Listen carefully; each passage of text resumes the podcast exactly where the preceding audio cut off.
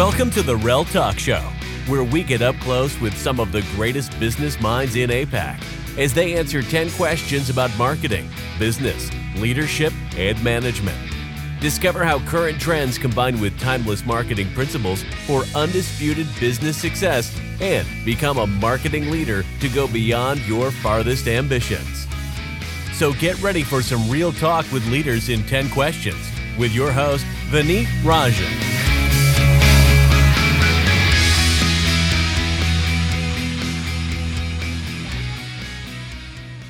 David Fallarme currently leads marketing for HubSpot in Asia and is based out of Singapore.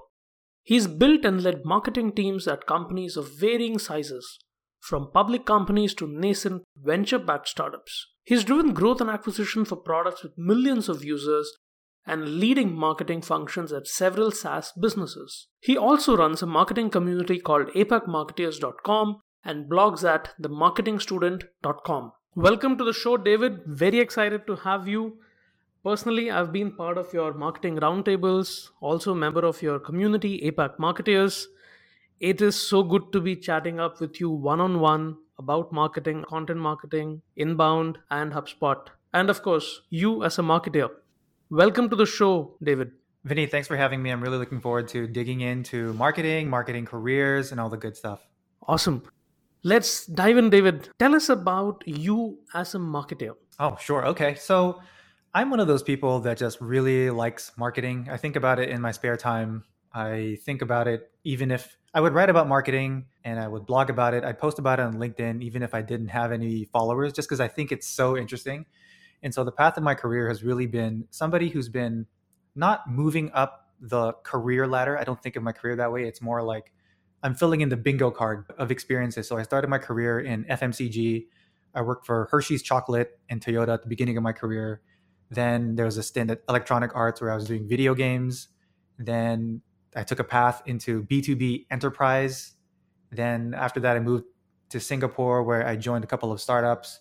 And then eventually that took me to HubSpot where I am today. So I just really like marketing. I've always wanted to see it from as many dimensions as I could. And one of the things I found is that there's not actually that many fundamental differences between B2C or B2B, big company, small company. I think the the fortunate path that I've taken is it's allowed me to see the fundamental truths, as it were, of marketing, and I think that's a really rewarding part of the path that I've chosen. So I'm excited to share what I've learned with your listeners. Awesome, and thanks for also talking about how you've progressed in your career, David. I noticed that you worked in different kinds of companies, startups, very nascent setups, and established organizations. For you as a marketer, how has it been different in each of these organizations when I just look at the size and the team setups? Yeah, I think it really depends on the specific company. So, you, what you would expect to hear is that if you're in a big company, maybe you get more resources, but then you have less say because there's more stakeholders and all that kind of stuff. Or maybe you're in a startup therefore you have more authority. I think that is what you would expect. But what I found is it's very, very dependent on the company you work for. So, for example, I work at HubSpot now, which is around 4,000 employees. I think our market cap is 15 billion, some are 20 billion, depending on when you're listening to this. So, essentially, it's a pretty big company. And in a big company, you might expect, oh, marketing, we are not the most influential organization, et cetera, et cetera. But what I found, at least in this big company, is that marketing is, I would say, a tier one team just because we are responsible for driving uh, signups. We're responsible for brand awareness. It's such an integral part of our business model that marketing has to be prioritized. Whereas you contrast that with another company, let's say Electronic Arts, where marketing was important, but it wasn't as important as the game development team. So we were not necessarily the tier one team or maybe a tier two team. So I think it, it really depends. And I think that's probably the answer you're going to hear from me anytime you listen to me on a podcast it really depends. I wish there was an easy answer, but there wasn't. And same thing with the startups. You might expect that, oh, startup, you have a lot of influence. But I've, I've definitely worked for startups where the founders had such a strong influence or had such a strong opinion that they would say, okay, this is my way and we're going to do it this way. Whereas in other startups, it's very collaborative. So I think it really depends on the place you're at. Definitely. And it's good to be in the driver's seat like you are in right now. It's a very marketing driven organization. Oh, for sure, for sure. And that's what you want to be. Whenever you're evaluating a company to join, one of the questions you should ask is how important is marketing in this company? Is it a tier one? Is it a tier two? Is it a tier three team? I think a lot of people, especially coming out of B school or early or mid in their career, they prioritize the company brand like way too much. Yes, it's important. You want to work for a company that maybe people recognize. But if it's an environment where marketing isn't valued, then you're going to have limited impact. You're going to get the value of the halo effect, but in terms of your skill development, in terms of your uh, ability to develop further in your career, deeper into the mid to late stage of your career, you've just hampered your development because you've overvalued a brand name as opposed to having the exposure and having marketing be an important part of that company. Yeah. I think you might have even answered the next question I was going to ask you was how does one check if their career is going in the right direction? One thing I did pick up is not to go after the brand name alone. Yeah, the brand name there's there's value to that, but it's not everything. And I think it, it's very easy to get anxious around working for a company that people have heard of. And so I'm not going to discount the value of that, but what I'm going to say is don't overvalue that. So a lot of people I know, let's say work at Google, they actually don't like their jobs, but they feel shackled. We call it golden handcuffs because they're getting paid so much and they like telling people they work at Google. Like their parents say, "Oh, my my son, my daughter works at Google," and so you get stuck. And so on paper, their career is going quote unquote in the right direction, but they're unhappy. So I think that there's a variety of frameworks that I like to use to think whether your career is going in the right direction. And of course, this is very subjective. It depends. But here's two quick ones that I think are very useful, regardless of where you're at. It's a formula, actually. The reasoning behind the formula is what drives your career? Is it brand name? Is it money? Is it network? Uh, so the person who came up with this, I wish I could remember the name. So I'm sorry to the person who came up with this. But what drives your career is impact, because impact is the engine around getting a bigger network, around gaining more money. So impact is what you should be solving for. So what goes into impact? The formula goes impact equals environment times skills. So impact equals environment times skills.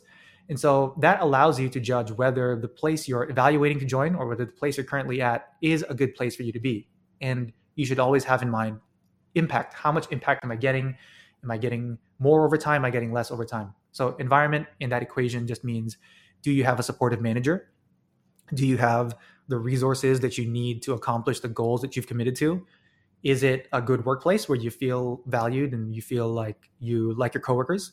Is your team or is marketing a priority in the company strategy? So maybe you like your team, but it's not a priority. Like the company wants to do something different and you're just not going to get the resources you need. So environment certainly is very important.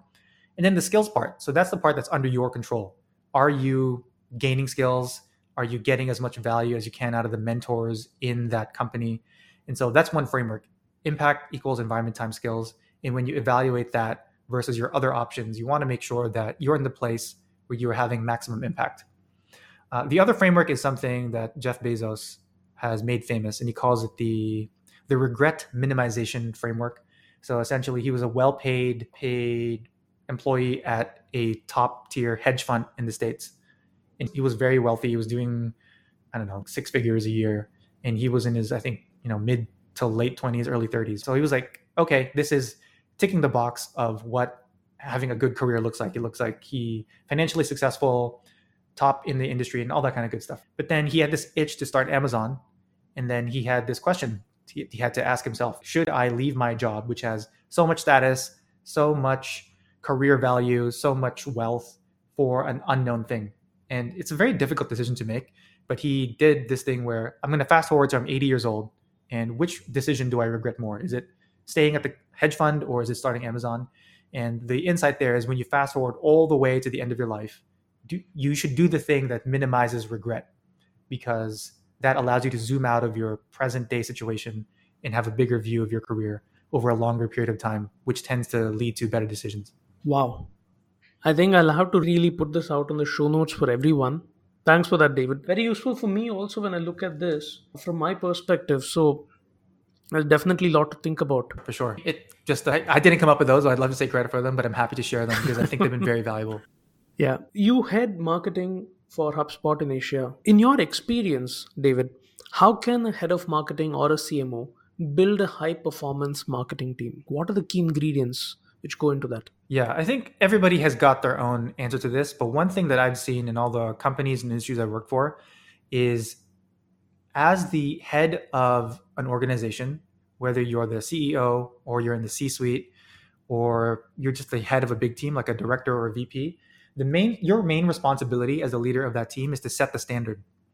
What I mean by that is you are the one that says this is the talent bar of people we're going to let in the company and let in the team and it's your responsibility to make sure that bar never drops. So what's common in the companies that I've seen where it becomes a boring place to work over time, they lose ground against their competitors, or it's just not an interesting place to be and they lose the brand value they have, it usually comes back to some form of they let people into the company that should not have been there in the first place. So as a CMO, your main responsibility is to keep the talent bar as high as you can for as long as you can and I think if you boil it down to that one simple but not easy factor of leadership, then a lot of things will fall into place. I totally hear you on that. In fact, one of the things I practice with the teams that I've grown is always hire people who are inherently better than you. Yeah. The thing is, it's easy to say, but very hard to do, right? Because when you're growing a team, it's always, oh, we have this deadline. We really need to get somebody in this seat. We have to fill this headcount this headcount's been open for eight months. Now you start to look bad because you can't build a team. So there's all this kind of pressure that makes this very logical and reasonable advice very hard to do in real life. But that's again your job as a leader is to keep that bar as high as you can for as long as you can. And that, like you said, Vinny, you hire people who are better than you, who can teach you stuff. Because once you do that, other smart people want to clamor to join your team. And it starts this very nice virtuous cycle. But the, the moment you relent and say, okay, fine, let's just get let this person in. They're not amazing. I don't love them, but we really need to fill this headcount. That's going to start a downward spiral that's very hard to stop. Let's shift gears a little, David, and we're going to go slightly old school. A lot of our listeners study in B schools. One of the things they keep hearing about, and it's also mandatory reading in many B schools, is the blue ocean strategy. Um, it's the simultaneous pursuit of how you can differentiate yourself along with very low cost to open up new marketplaces create new demand, and essentially going into very uncontested market space. While marketing does play a role in this to an extent, if I bring in inbound marketing, which HubSpot has pioneered over the years, how can you use inbound marketing to get into the blue ocean? Or can you even do it in the first place? I'll try to answer this question in two different ways. One is that there's many ways to think about marketing, right? A lot of companies think about marketing only as the the team that writes blog posts or the team that makes videos and makes podcasts. So if that's your view of marketing, then I think it's actually going to be quite hard to move the company into blue ocean the way the blue ocean was defined in that book. Where because blue ocean essentially means there's a job to be done out there by customers and your new approach is so radically different from what's existing in the market that you've opened up a blue ocean where nobody else is competing because of your radical new approach. And that's only possible if you take the view that marketing is its is in its classic quote unquote um, traditional definition where it owns the four P's: uh, price, place, promotion, product. So if you're defining marketing as a team that owns those four P's, then I think you actually have the ability to move a company to the blue ocean because you control price, you control product. And so in that case, inbound marketing in that way would have to be where the product allows you to pull new people into the experience. So there's probably some kind of viral element into your product. So in that sense, uh, that's how inbound marketing would work. If marketing has the strategic ability to influence product, influence price, such that it can get people to be aware of the product without necessarily doing aggressive advertising, as an example. So that's one way to think about it. The other way to think about it is let's say, okay, maybe you're listening to this and you are a marketer where the definition of marketing in the company is really just about the promotion piece, right? So out of the four P's, you only own one. And that's fine. Not every company is going to give marketing ownership over those four P's. So let's say you're just in promotion.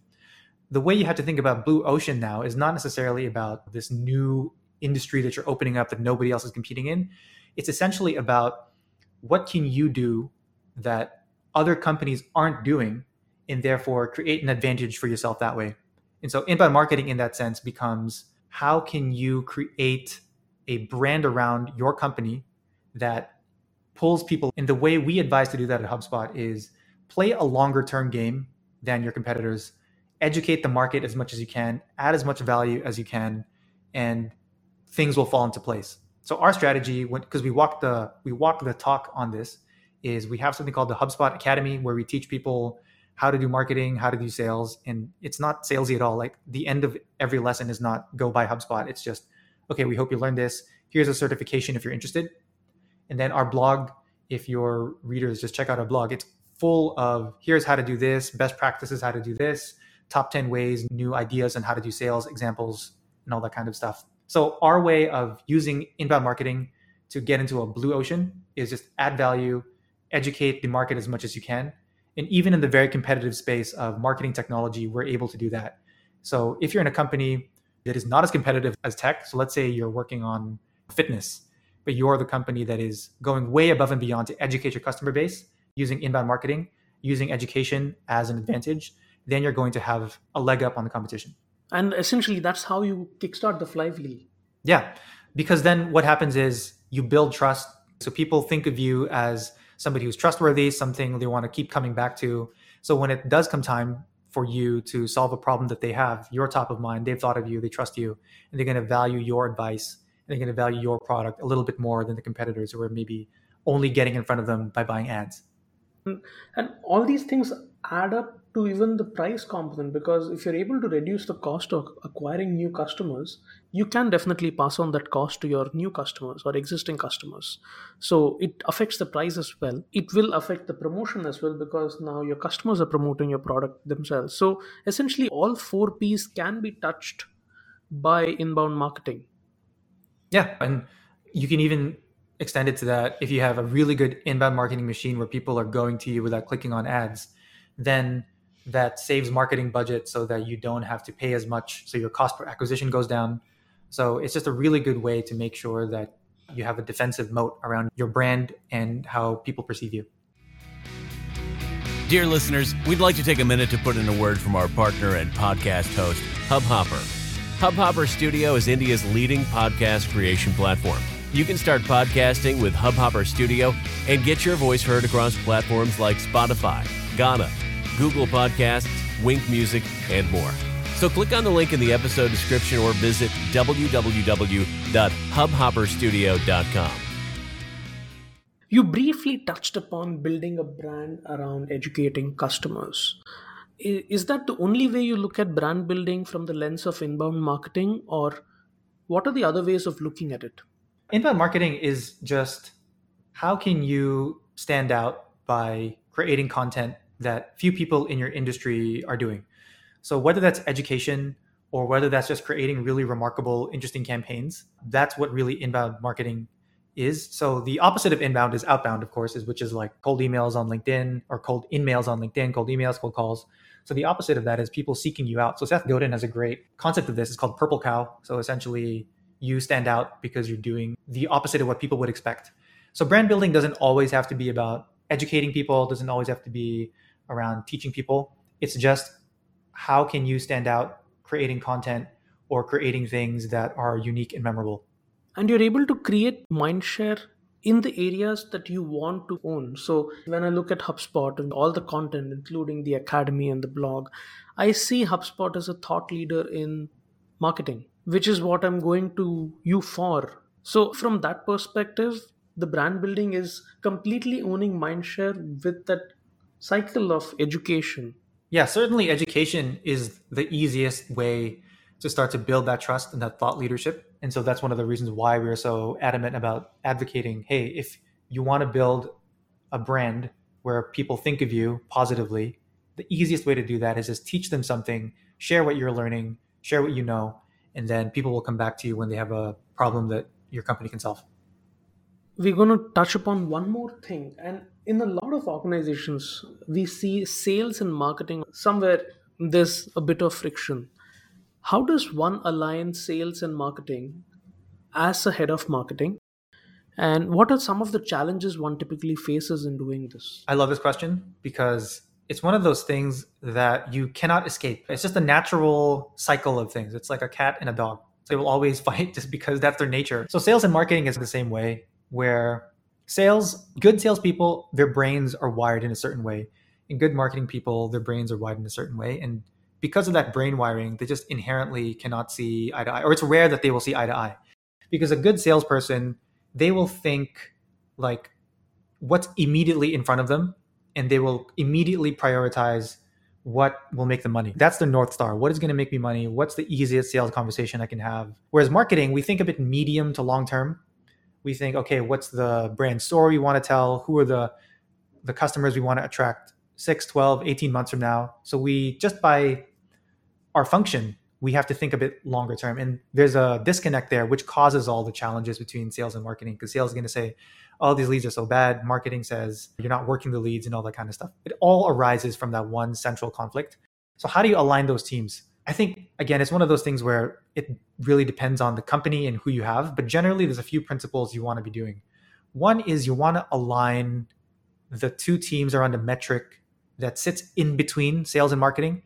So, a nightmare scenario for a marketer would be if their target was closed revenue because they have such little control over that. But I know of some companies where that's the case, where marketing's targets are sales revenue, which is like totally unfair. And in some cases, I've seen some companies where the sales team's targets includes work rate, which I think is okay, but also not totally fair because you're forcing them necessarily to work leads that are not amazing. Because in one case, marketing could run a campaign that gets, I don't know, 20,000 leads, but all those 20,000 leads are so bad, but now sales is committed to working them so you have to find one in the middle. And in some companies, it is what number of marketing leads are accepted by sales. So some companies call them SQL, sales qualified leads. Some companies call them SAL, sales accepted leads. So that's a, a metric that sits in between. And I think that will go a long way in aligning those two teams together. At the end of the day, those two teams need to be looking at metrics that have uh, a link to growth of the business sales accepted leads is a good input metric, but I think an output metric that would be important is yearly growth by the entire business and being able to reverse engineer that into their own specific KPIs and input metrics for each team. But I think the most important is there's got to be something in the middle that neither of those teams totally own that they can align on. That way they can work on it together and collaborate. And when you say you work backwards, if I have a revenue goal of X, as a marketer i need to go back and say if i have to get this much business i need to give these many number of sales qualified leads for which i'll need to generate these many marketing qualified leads and that's how the sales team also needs to work in terms of how they will convert or increase the conversion of the sales qualified leads. Is that what you're trying to say? Yeah that's right that's right. So both teams let's say at the beginning of the year would look at this net new revenue growth number. Then jointly they will say okay what would need to be true for us to get to this number. Okay, our close rate therefore needs to be this because it's like we get 100 leads and I don't know, 30% of them will close. So it needs to be this number. That number needs to hold or it actually needs to increase. So just from that first question, what is the step immediately before new revenue? You already have a conversation between sales and marketing that they're both trying to solve for this one number. You take that one step back. Okay, so let's say we have 100 leads we need to get in order to get 30 closures how many sales accepted leads therefore need to be happening for that metric to be the case and then you keep working backwards until you get to a number that's totally owned by marketing like website visits or number of leads generated. So you start off by thinking about the sales point of view making sure those numbers are understood by everybody including the marketing team. Then you work all the way backwards to the marketing only metrics and under, make sure that the sales team understands what those metrics are. So they have a whole view of the funnel. It's one team and it's one entire conversion process that both teams own. That way, uh, they know exactly what each other is working on, what good looks like, and therefore they can collaborate where there are gaps. We've spoken a lot about inbound content, brand building. There's so many things that you have peppered this conversation so far, David. It's been a pleasure. Let's talk a bit about some of your favorite examples of content marketing. And I'm going to put a small rider. Let's not talk about HubSpot. of course, yes. no problem, no problem. I mean, to, to be good at marketing, I feel like you always have to be trying to stay in touch with what other companies are doing. And again, it's one of the reasons why I've bounced around so many different industries and company types because I, I'm really of this belief that there's really no divide between big company, small company marketing, B2B, B2C. Those are very common divisions that a lot of people have.